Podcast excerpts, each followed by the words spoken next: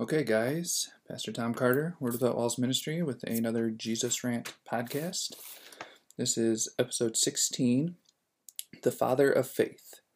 And the reason we're talking about Abraham, Abraham, of course, being the father of faith, the reason we're talking about Abraham today is because we did an episode a few weeks ago about the incorruptible seed, and I mentioned kind of in passing in that episode about how even though Abraham his faith wasn't what we consider perfect or flawless, uh, he's still considered the father of faith.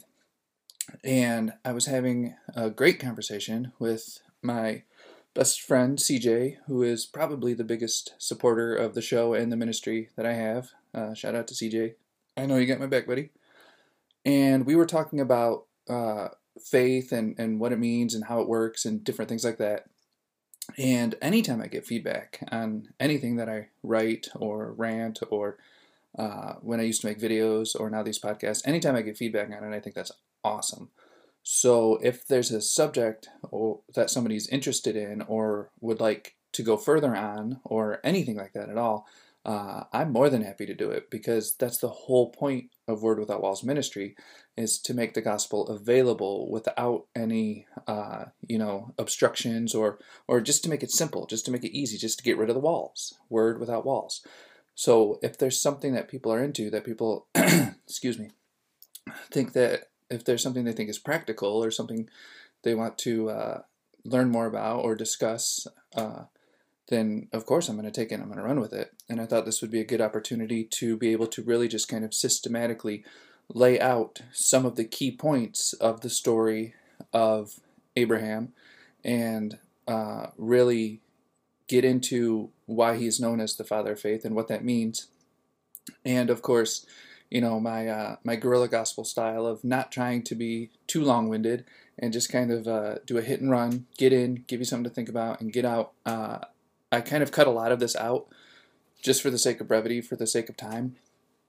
Um, and my point for tonight that I really want to uh, to hit home is that your faith grows, and the way that it grows is not by what you do. Excuse me. I've heard people say, and I've even said, uh, faith is like a muscle. When you use it, it grows.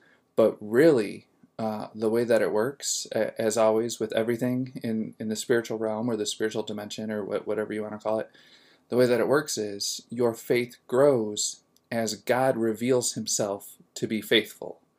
And that's what we see in the story of Abraham. And uh, hopefully that's what we will then be able to see in our lives. Once again, I want to make this practical. I want to I want to give us something that means something in our daily lives, something that when the rubber meets the road, we can really uh, hold on to and, and really encourage us and edify us. So let's start with Romans chapter 4, verse 16. And it reads So the promise is received by faith, it is given as a free gift, and we are certain to receive it, whether or not we live according to the law of Moses, if we have faith like Abraham's. For Abraham is the father of all who believe. Or, you know, again, excuse me, the father of faith.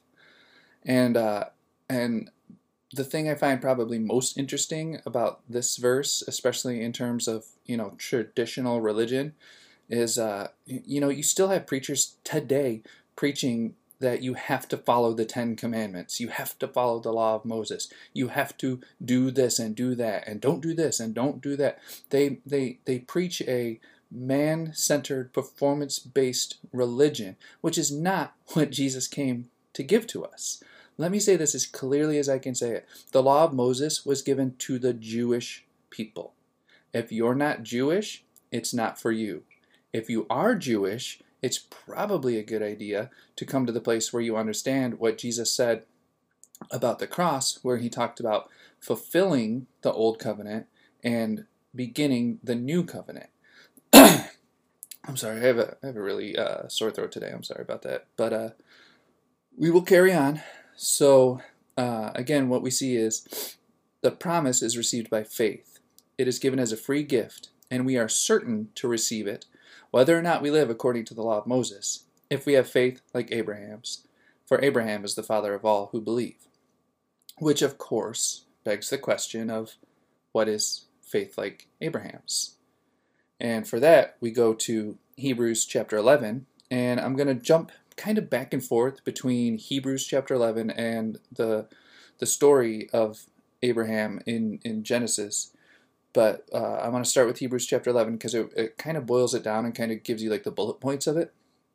So I want to read Hebrews chapter 11 verses 8 through 12.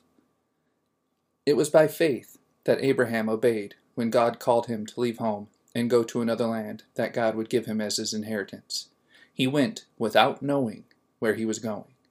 And even when he reached the land God promised him, he lived there by faith. For he was a foreigner, for he was like a foreigner living in tents, and so did Isaac and Jacob, who inherited the same promise. Abraham was confidently looking forward to a city with eternal foundations, a city designed and built by God. It was by faith that even Sarah was able to have a child, though she was barren and was too old. She believed that God would keep his promise. And so a whole nation came from this one man who was as good as dead, a nation with so many people that, like the stars in the sky and the sand on the seashore, there is no way to count them. So, according to that passage in Hebrews chapter 11, uh, faith like Abraham's is God called him to leave home, and he went. God said, Do this, and Abraham said, Yes, sir, and did what God told him to do which is very interesting when you really dig into the story of the promise, uh, the promised seed. you know, as we talked about a couple of weeks ago, um, and I think I mentioned that even then, Abraham tried to take a shortcut and tried to make God's promise happen himself, which we're about to to really get into and read. Uh, but that's not even mentioned, right? Like Grace rewrote Abraham's story, where uh, God doesn't count our mistakes against us. He doesn't hold them against us. And I think that's important. And I was talking to a, I was telling CJ this. I think it's very important that Abraham was presented as a man like you and me. A man, I mean, he was fearful a lot of the time, and he lied, uh, saying that his his wife was his sister, so he would uh, be safe in, in that foreign land. And and uh, and again, as we mentioned, and as we're going to see, uh, he tried to to take that shortcut in into Hagar's tent, and he thought, uh, okay, God promised this. It's not happening, so I need to make it happen. And that's not what we think of when we think about the kind of faith that that is, uh, you know, presented to us here in Hebrews chapter 11. That's more okay. I got to figure this out myself. Faith, quote unquote, Then God said it, I believe it, He's going to do it. But we're going to see again as we go through this story that even though that's where Abraham's faith started, that's not where Abraham's faith ended. And between grace rewriting your story and between maturing and growing, that's how you get from one place to the other. So let's go back to Genesis and read what it says about uh, some of these things involving Abraham, or, you know, in this case, Abram, before he had his name changed, and the promise, what he did about the promise, what God did about the promise, and then, you know, even further in, in, into uh, what God told Abram or Abraham to do after the, the promise began to take place. So let's start with Genesis chapter 15, verses 1 through 6. Sometime later, the Lord spoke to Abram in a vision and said to him, do not be afraid, Abram, for I will protect you, and your reward will be great.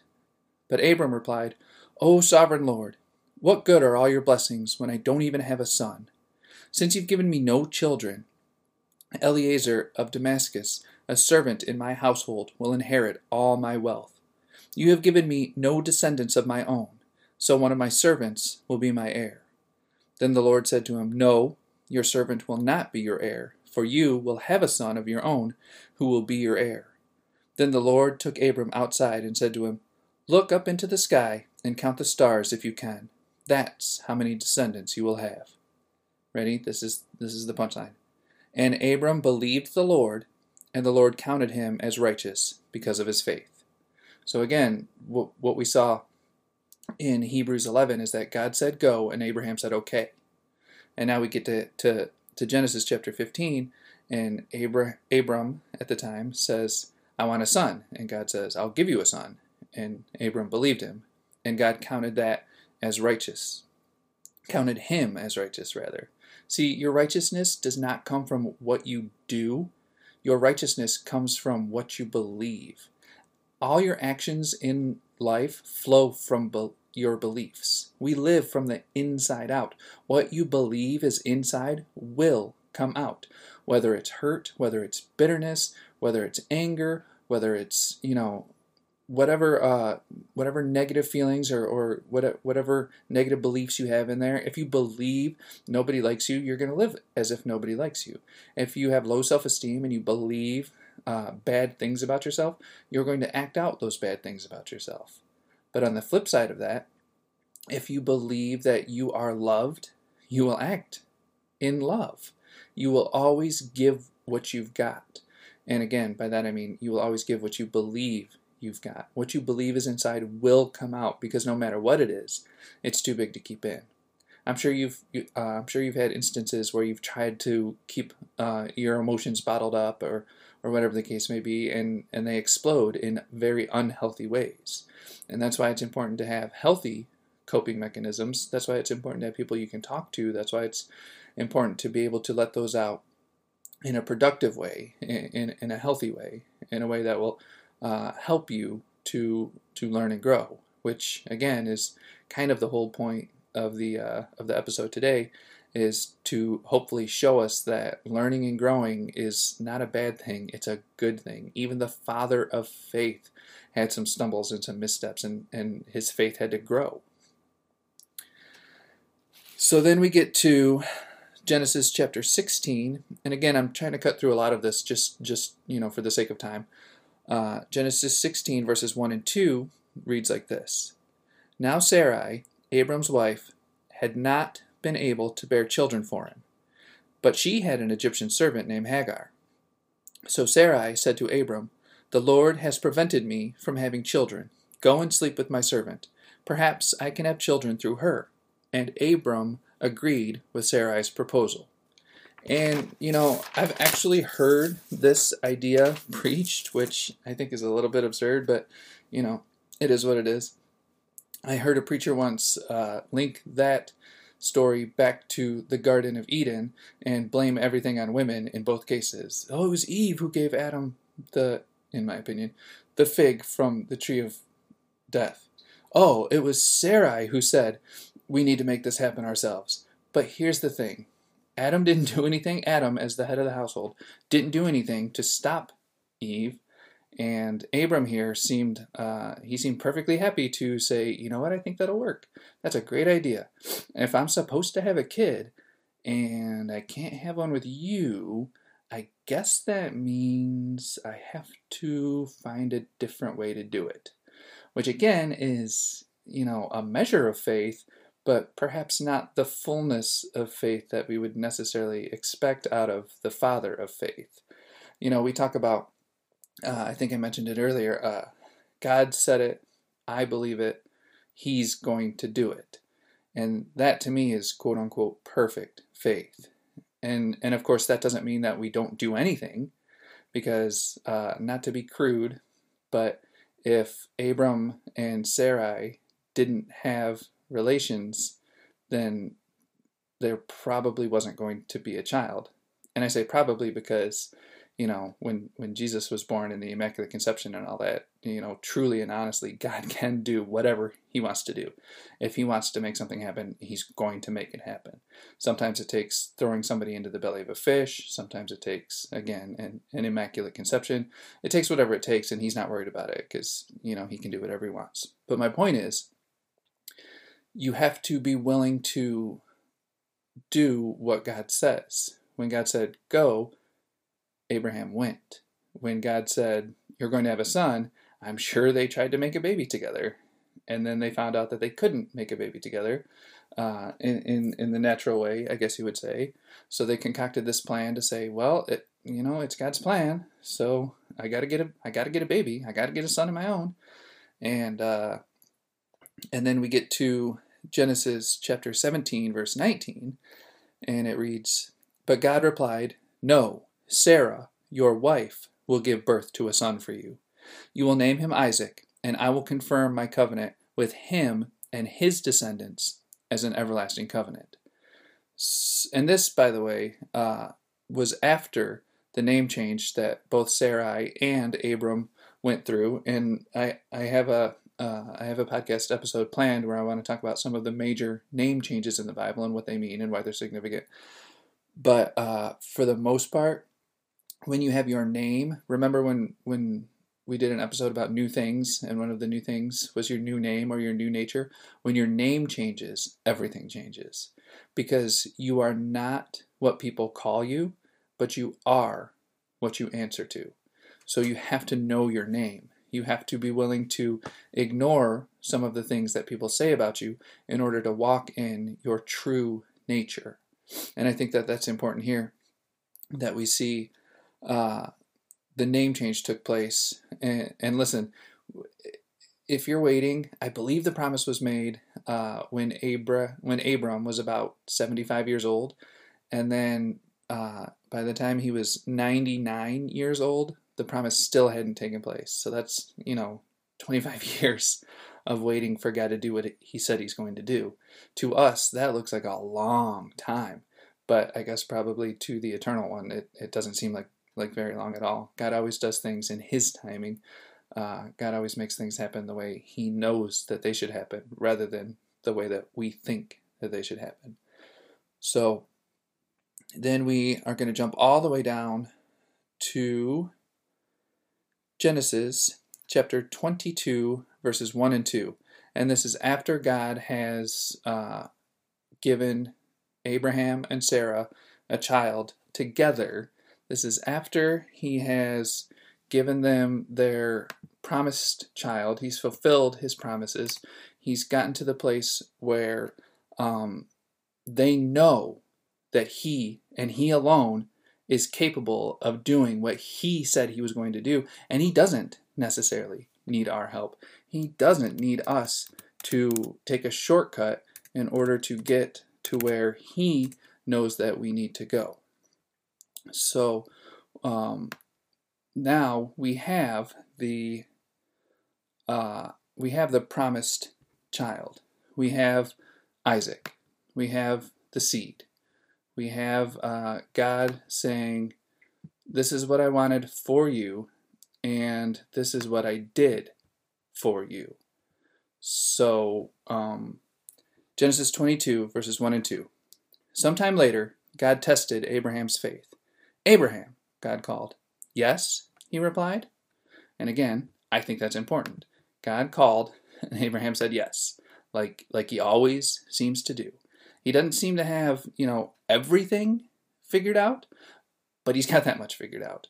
When God calls, answer, say yes. And there's a whole other story in the Bible about that, where uh, I forget their I forget their names. Uh, I'm pretty horrible with names, but a young boy is living with an older priest, I believe, and he's sleeping and he hears someone calling him and he goes to the priest and he says, "What? What do you want?" And you know, waking waking the priest up. And the priest says, "I didn't call you. Go back to sleep." And then like the second or third time, the priest finally gets it and he says, "Someone's calling you, but it's not me. It's probably God. So just answer him and say, "Here I am." And from then we see uh, is that Elisha maybe? I don't quote me on that. I can't remember. Uh, like I said, I can't remember names, and I can usually get to the neighborhood of most Bible stories without necessarily knowing the address. So I would have to look that one up. But uh, I think it fits. I think it fits into what we're trying to say here. Um, it, when God calls you, just say yes. Here I am. Uh, sometime later, God tested Abraham's faith, which which I think is interesting because I think we talked about this last time when we talked about Abraham's faith is uh, your faith doesn't really mean anything unless it's tested. You know the old saying that you don't really know who a quote unquote Christian is unless you put them in hot water. They're like tea bags. You don't know what's inside until you put it in hot water. You don't really know how you're going to respond until you have to respond. it's easy to think something, but when you believe something, that's different. That's heart knowledge instead of just head knowledge. That's experiential knowledge. That's knowing beyond, you know, that's a knowledge that passes knowledge. Excuse me, as I believe the Bible says in another place. And that's the kind of knowledge that we have about God's love. And that's what, you know, I was trying to say at the beginning of this episode is that our faith doesn't grow by us necessarily exercising it. Our faith grows by God exercising his faithfulness. It's like the idea of, you know, we say, if you're at the end of your rope, tie a knot in it and hang on. But when it comes to spiritual things, what we have to understand how we have to see things and change our mindset and change our view and look at things cross eyed through the lens of the cross. We have to see that we think we're holding on to God as tight as we can, and if we let go, we're in trouble. But the truth of the matter is, is that God is holding on to us, and He will never let us go. Jesus said, I will never leave you nor forsake you. I believe it was Paul who wrote about how nothing can separate us from the love of God. So when we're talking about faith, then I, I think Jesus made it really easy for us when he said, have faith in God. Because, you know, saying saying Abraham is the father of faith begs the question of, okay, what's faith like Abraham's? When when somebody tells you, oh, you just got to have faith, that to me begs the question of, well, have faith in what? And that was Jesus' answer, have faith in God. Which, to me, since God is love, that means have faith in love. You can believe in love. You can stand on love. You can trust love because love never fails, because love endures. So, that to me is very important. Uh, we should not look at our faith being tested as a hardship or a tribulation. We should look at it as an opportunity. Because if our faith is being tested, that's God putting himself in a position to put himself on display. Um, speaking of Elisha, I believe it was Elijah who uh, who had you know the big story about all the, the, the burnt offerings and all the, the pagan priests and everything. And uh, I always liked Elisha because he was, uh, to be blunt, he was he was kind of a jerk. He was uh, very bold and brash, and uh, kind of condescending towards people who who didn't have the same faith that he did. But at the same time, God backed him up every time. When when they were doing the uh, the animal sacrifice and talking about, well, if if your God's real, then you know, call down fire from heaven and and he'll he'll accept your burnt offering. And uh, Elijah was like, okay, cool, get get this stuff ready and then pour water on it and get it as wet as possible because you know that would make it impossible in the natural for for it to burn as an offering. And uh, you know, uh, again, I don't have the story in front of me, but the all the other pagan prophets were like like cutting themselves and and basically almost sacrificing themselves to get their God to accept the sacrifice. And Elijah, Elijah barely had to say anything. He basically said, uh, you know, if my God's real, then he's going to do it. And God was like, yeah, I'm real. And he did it. And to me, that's uh, a, whole, a whole different level of faith. Like, I, I really, I don't like the idea of the acronym PUSH, pray until something happens. I understand it, but I don't like it. To me, it's like our prayers should not be like like rubbing the genie's bottle and hoping that he'll pop out and grant us our wishes. That to me is not what prayer is about at all. And listen, I'm not saying you shouldn't call on God when you have a need because because you should. Okay, uh, He should be your first chance and not your last choice. Uh, I believe if we involved God more often, um, we wouldn't find ourselves in emergencies as often. I believe that, uh, you know, the Bible says His Word, which is Jesus, which is love, is a lamp unto our feet and a light unto our path. So instead of wandering around in the wilderness or going around the mountain, I think a lot of times we should just let love guide our way. We should just, you know, uh, commit our ways to the Lord and watch Him bring them to pass. To me, that's a more excellent way. To me, that's putting faith in Him. It's trusting Him, not trying to get Him to do what we want. Because what we want isn't always the best thing. You know, I've learned many times in my life that what I want, in retrospect, what I wanted back then was not the best thing for me. And sometimes I've gotten it, and sometimes I haven't. And usually, the times that I haven't gotten it have worked out better in the long run. You know, what's that? Uh, I believe it was a Garth Brooks song where he talks about um, some of God's greatest gifts are unanswered prayers. So instead of trying to pray until something happens and trying instead of trying to make God do something for us, instead of, in a sense, trying to uh, create God in our image, and and instead of saying, God, I want you to want what I want, we need again, we need that shift to where we can say, God, I want what you want. When we talked about binding and loosing, remember? It's not about if I bind it on earth, then God will bind it in heaven. It's about I can only bind it on earth if it's already bound in heaven. It's not about bringing earth to heaven, it's about experiencing heaven on earth. And again, you know, that's what God promised, I believe, in the book of Deuteronomy when he promised the days of heaven on earth. But it comes down to faith. The promise, as we saw in Romans, has nothing to do with obeying the law. It has nothing to do with how you act. It has everything to do with what you believe. If you can have faith like Abraham's and God says, hey, and you say, yes, sir, and he says, do this, and you say, okay, then that to me, that's uh, Abrahamic faith. That's the, the seed of Abraham's faith is just trusting God, just doing what God says. If God says it, then it's the right thing to do. If you think it, it may be the right thing to do, it may not be. But what God knows supersedes what you think. So we need to start letting the mind of Christ that's already in us be in us. We need to start using the mind of Christ that we have already been given. We need to we need to understand the mind of Christ. Uh, I believe it's Jeremiah somewhere around 20 Jeremiah 27, I think, somewhere in there, where, where God reveals his mind to us and he says, I know the thoughts that I think towards you, thoughts not of evil, but of peace, to give you an expected end. He knows the end from the beginning. He knows what's best for us. And if we would just trust him, I think things would go a lot easier for us. I'm not saying that we would never have any trials or tribulations, because even Abraham, who is at this point he's come to the to the place where he he's he's like, okay, I understand.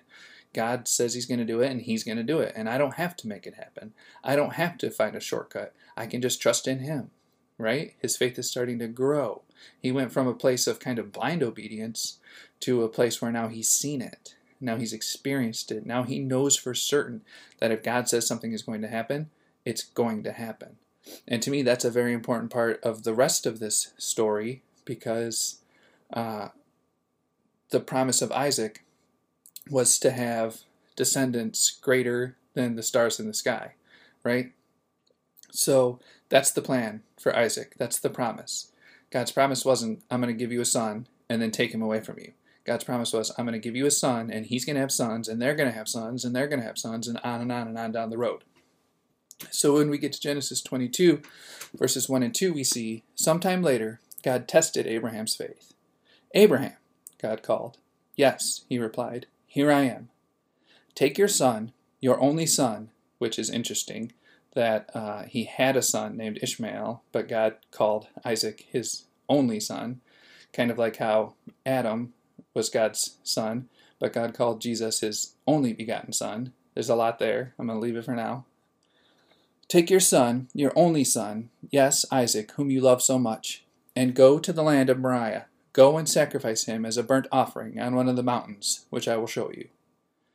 Now, to me, at this point, I'm thinking, okay, God, I've gone down the road with you, uh, m- more or less. I believed the promise, and you counted me as righteous. And then I thought, this isn't working out. I'm going to have to do a little something myself. I'm going to have to make this promise happen. And thank you, Father God, for not punishing me or disqualifying me for that. Thank you for having mercy and grace and still bringing your promise to pass. That was cool. Um, so the promise was for my son to have a bunch of sons, and now you want me to kill him. Uh, I don't get it. Which, as we're going to see back in Hebrews chapter 11, um, what I'm thinking is not at all what Abraham was thinking. So let's look at Hebrews 11, verses 17 through 19. It was by faith that Abraham offered Isaac as a sacrifice when God was testing him. Abraham, who had received God's promises, was ready to sacrifice his only son Isaac, even though God had told him, Isaac is the son through whom your descendants will be counted. Abraham reasoned that if Isaac died, God was able to bring him back to life again. And in a sense, Abraham did receive his son back from the dead. That to me is amazing. That to me is outstanding faith uh, of a degree that I don't think many of us can necessarily uh, understand or comprehend. Because the way I laid it out was God, you said this child was going to have many children and now you want me to kill him. I don't get it. But what Abraham reasoned was that, okay, God said uh, my kid's going to have a bunch of kids, but now God's telling me to kill him, so I'm going to do what God said, and uh, He's going to make it work out somehow. I'm not worried about. I'm not worried about how He's going to do it. I don't have to worry about how He's going to do it.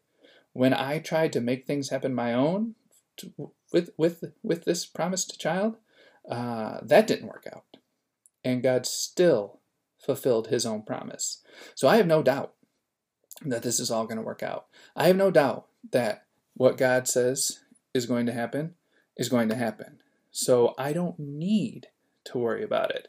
I don't need to get uh, all twisted up about it. I just need to obey God. I just need to have faith in Him that whatever He says is going to happen is going to happen. At this point in Abraham's life, he was a believer. He had been shown in a very miraculous, impossible way that all things are possible. He was shown, again, uh, backing up in uh, Hebrews chapter 11 to, to the verses we already read, um, it talks about Sarah having a child even though she was barren and too old. It talks about a whole nation came from this one man who was as good as dead. They couldn't have a kid by themselves. They tried and tried, and it didn't work. They were like a hundred years old. And even back then, that was way past the age of childbearing which well I, I mean i guess maybe for for her more than for him because he was still able to do it uh, even at 75 or, or however old he was when he uh, when he sneaked over into hagar's tent but you get my point this should not have been able to happen in the natural it couldn't happen in the natural um, but they believed that god would keep his promise and god did so then when it came to uh, what looked like, to me at least, um, a, a dead end wall for this promise. Because, listen, again, like I said, if the promise is my kid's going to have a bunch of kids, but now you're telling me I have to, to kill him, I don't get it. That doesn't make sense. I don't understand. What are we doing here? What are we working with? What's the plan? But Abraham didn't ask any of those questions. God said, Go offer me your only son, the son that you love, the promised child, the miracle that I gave you when you couldn't do anything about it yourself. You asked me for a son, and I said you could have one. And then you tried to make one, but that wasn't what I was looking for. So I did it. I fulfilled my promise. Now I want you to offer him up to me as a sacrifice. And Abraham said, Okay, I'm going to do it. I don't have a problem with it. If he dies, God will bring him back to life because then he'll be able to keep his promise like he has every step of the way. And you know, I that's as far as I uh, searched out for the story in Genesis, but uh, I think most of us know the story. Is that when uh, when Abraham had the uh, offering all set up and he, he raised the knife to kill his son, uh, an angel of the Lord stopped him. And what they didn't know was that when they were climbing one side of the mountain, a ram, or a male lamb, Jesus, was climbing the other side of the mountain and had gotten caught in the thicket, and as always, that lamb that male lamb, Jesus, is the only sacrifice that God has ever wanted, all the way back to, to Cain and Abel, when Cain tried to sacrifice what he could produce from the ground with his with the work of his hands, God didn't want it. But when Abel brought a lamb, God said, Yep, that's what I want. That's my sacrifice. And that's, you know, of course, Jesus, the Lamb of God, who took away the sin of the world. Um, what we see is that even in this, it wasn't about killing Isaac, even though in Hebrews it does say that, uh, in a sense, Abraham did receive his son back from the dead. Abraham had, uh, I don't want to say written him off, but Abraham had accepted the death of his son. And uh, there's a lot to be said there about the death of a firstborn son, even though technically uh, it was Abraham and Sarah's firstborn son, but not Abraham's firstborn son. But again, there's a lot to get into there, and that's not my focus for today. Uh, the point is, is that if God requires something, He will provide Himself. He always has, and He always will. It's always about it's not about human sacrifice. It's not about what you can do or what you can give. It's always about Jesus. It's always about the sacrifice of the Lamb. It's about obeying God and Jesus giving Himself for us and to us and as us so that we can live for Him and unto Him and through Him and as Him. And, and that's what faith does. And I think obviously I'm going to talk about faith more in in in, this podcast, but I think I want to do one about uh, whose faith is really important and about the truth that the only thing my faith needs to do is connect to Jesus because Jesus' faith will always get the job done. So if I believe in Jesus and he conquers, that makes me more than a conqueror. But uh, but again, I'm going to probably do that one a little bit down the line. I have a lot of ideas for this. Uh, hopefully, you guys are enjoying it because I really don't have any plans on stopping it.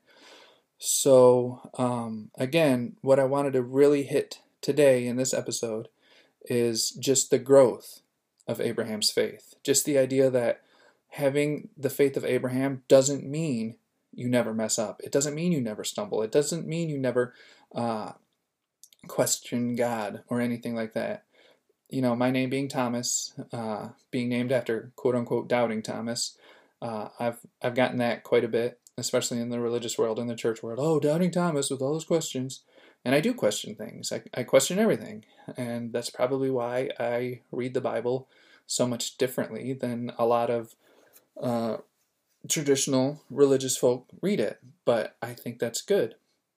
I think uh, I can really be able to see things through the lens of love, through the lens of Jesus, through the lens of the cross in, in everything that I see in the Bible. And I think it's important to see it that way because you know the old song, Jesus loves me, this I know, for the Bible tells me so. That's what you should be getting out of the Bible. You should be getting Jesus loves me every time you read it. Um, and the more that you understand and realize and accept and believe and know His love, the better off you are because loving and living aren't just connected, they're the same thing. To live is to love, and to love is to live. You can't have one without the other, and you can't do one without the other. So we need to know about God's love. We need to have faith in God, which again means have faith in love. Abraham's love for God, in this sense, was stronger than his love for his son, because he was willing to give his son to God. Eh, you know, even with the expectation that if God kills him, he'll bring him back to life because he's got a plan for him, so I'm not worried about it. But to me, that is awesome faith. That's mature faith. That's faith that has come from God, proving himself faithful every step of the way. And to me, that's what it means to be a son of the Father of faith, is to get to that place where we just have childlike faith or childlike trust of God. My daddy said he's going to handle it, so he's going to handle it, and I'm not worried about it. So if we can take that into our everyday lives, I think I've probably done my job for today. Uh, so thank you all, as always, for listening and the support and everything. And uh, hopefully we'll see you again next week. Okay, well, if you enjoyed that, I want to invite you to check out my website, jesusrant.com. You can get my daily rants on there. You can uh, get the my books that I've written on there. They're also on Amazon. I have an author's page on Amazon. Um, I've written a lot of books. I'm pretty proud of them. You can order them. I try to keep them cheap because I don't like to pay a lot of money for books, and I don't think people should have to pay a lot of money for mine.